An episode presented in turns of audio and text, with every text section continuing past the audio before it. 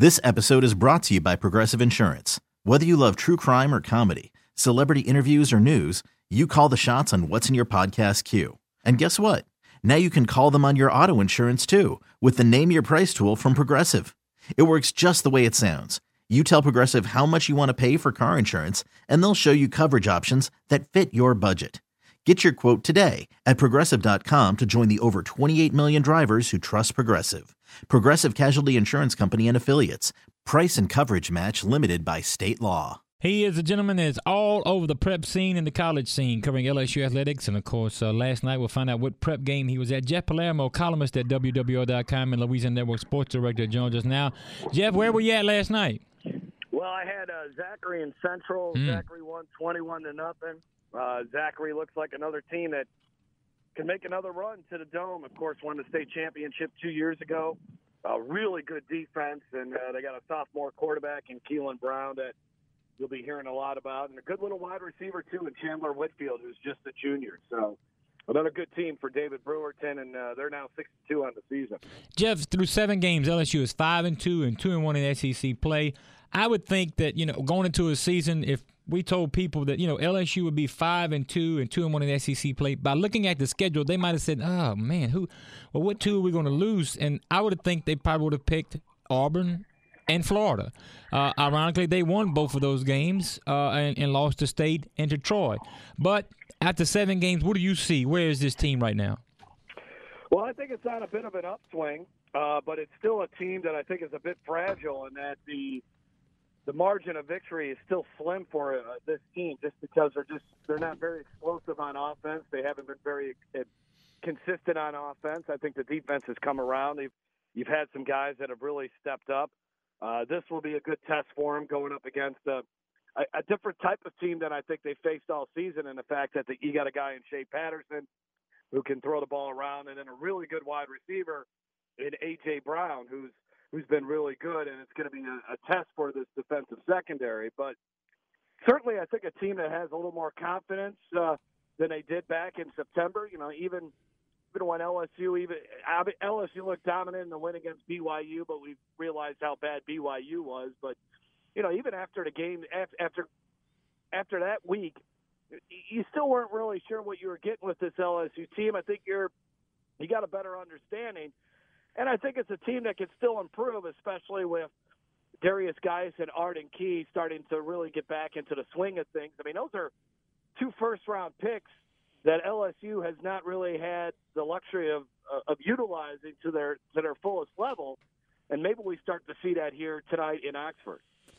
Jeff, with you know, with with Malone being out, I think he's out for an extended period of time. How do you think LSU is going to handle rotating or putting guys together at that offensive line, especially tonight? And when, like you said, we need to get guys going. So, what do you think LSU is going to do up front as far as our offensive line against Ole Miss's defensive line? Well, I think they certainly will try to establish the run game. There's no doubt about that. I mean, Ole Miss has had trouble stopping the run. We remember what happened last season when these two teams met, and, and Leonard Fournette had a historic night against the Rebels. So I think they're just going to try to run the ball as much as they possibly can early on, and then mix in the passing game as the as the contest goes along. But I, I think this offensive line has taken some strides, obviously since the disappointing loss uh, a couple weeks back to Troy, and even uh, against Mississippi State when they were dominated. I think this offensive line is starting to feel a little bit better about itself. Mm-hmm. Uh, not having KJ Malone is obviously it's going to hurt. So, you know, you'll you'll see Saahdiq Charles, you'll see more of Ed Ingram, uh, but getting Toby Weathersby back uh, that that that could help. So, um, I, I think LSU has, uh, you know, unless they suffer, you know, another injury to say someone like Will Clapp, I, I think they've been, I think they've hit rock bottom on the offensive line, and they're they're starting to make the uh, the the progression of, of getting better week in and week out and, and holding the own. And I, I think Matt Canada now kind of understands what his limitations are too, and also he he's got full control of the offense at this point. And and based on what we've seen at least in the last couple of weeks, he's he's not putting in his he's not putting his players in, in a difficult situation. He's he's he's giving them plays, he's calling plays that allow them to succeed to some extent. Now it's not they're not going to score 40 points in a game. Mm-hmm. They might not score 30 points in a game, but they're not going to make bad mistakes, or at least they haven't. And uh, they'll at least move the ball a little bit, and every now and then they're going to put some points on the board. There you go. So now I'm, I believe you 100 percent with that one. With that being said, on the flip side of that, how do you think uh, LSU's front seven on defense with uh, Devin White and Arden Key? How do you think they're going to play tonight as far as against, uh, you know, let's call it 40 to 50 pass attempts? Uh, you know, we should have a really good uh, defensive rush game going on with Arden Key and the rest of the crew. And how does that help the defensive back that we have that are so young?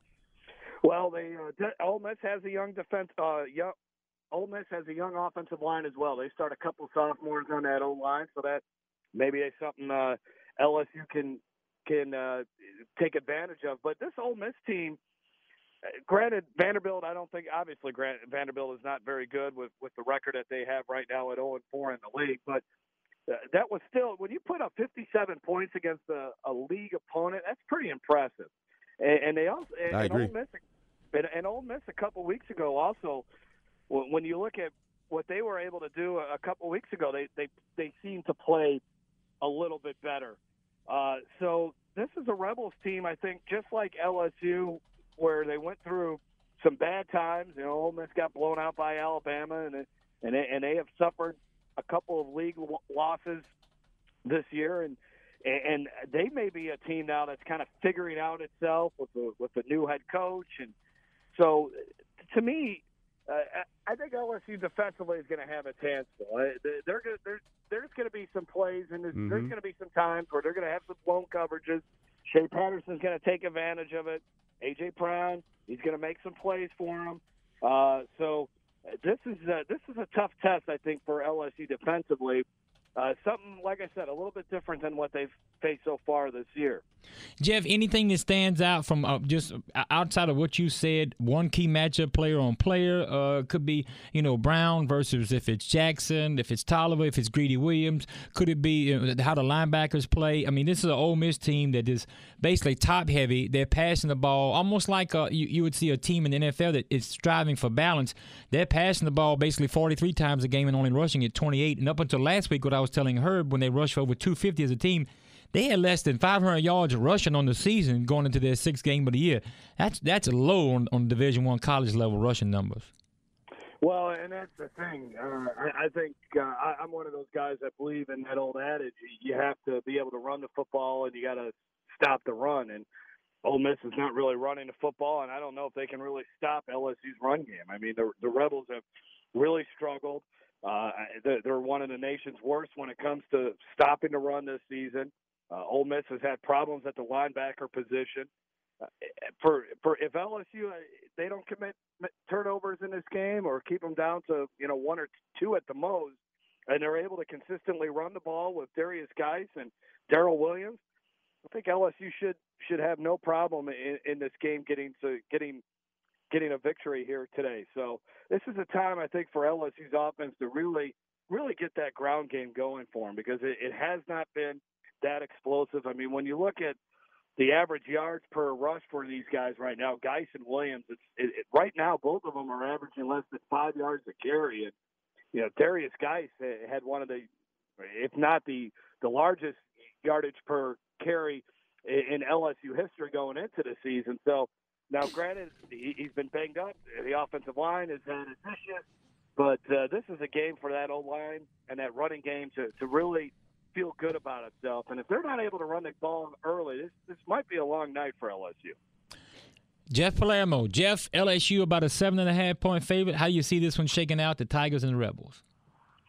Well, I think uh, I think this one's going to be close. Um, uh, now I've been bad on my last two projections. I, I didn't think LSU would win the last two games, so I'll say they'll win this game. I think this is a game where uh, LSU kind of pulls it out in the fourth quarter. Maybe they get a big interception, uh, maybe a, a big touchdown run from Derrius Guice. He breaks one.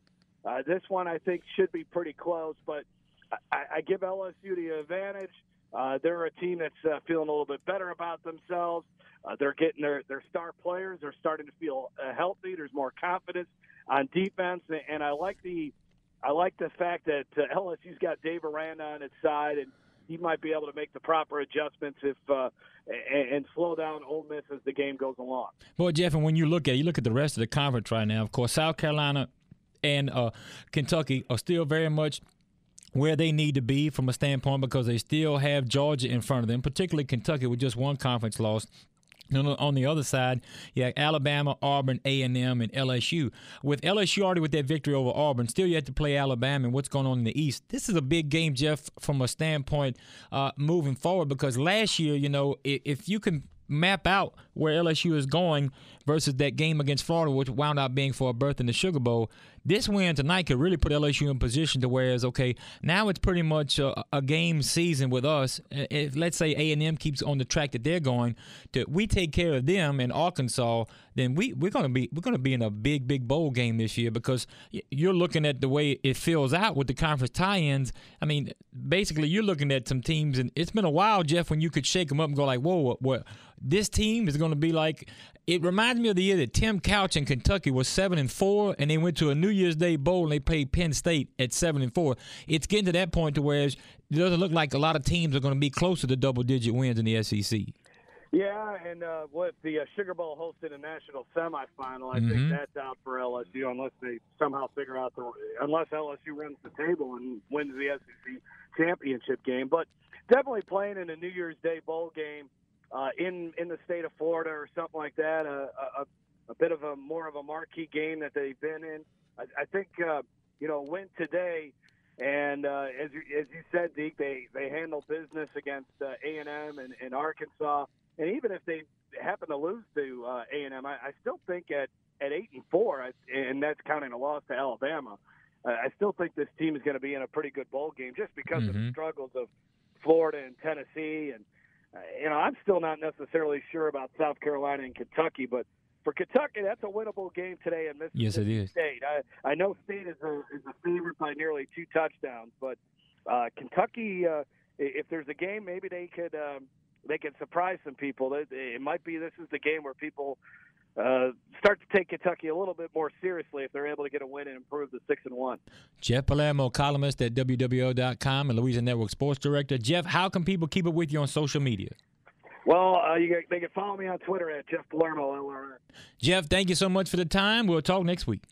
All right, sounds good, guys. This episode is brought to you by Progressive Insurance. Whether you love true crime or comedy, celebrity interviews or news, you call the shots on what's in your podcast queue. And guess what?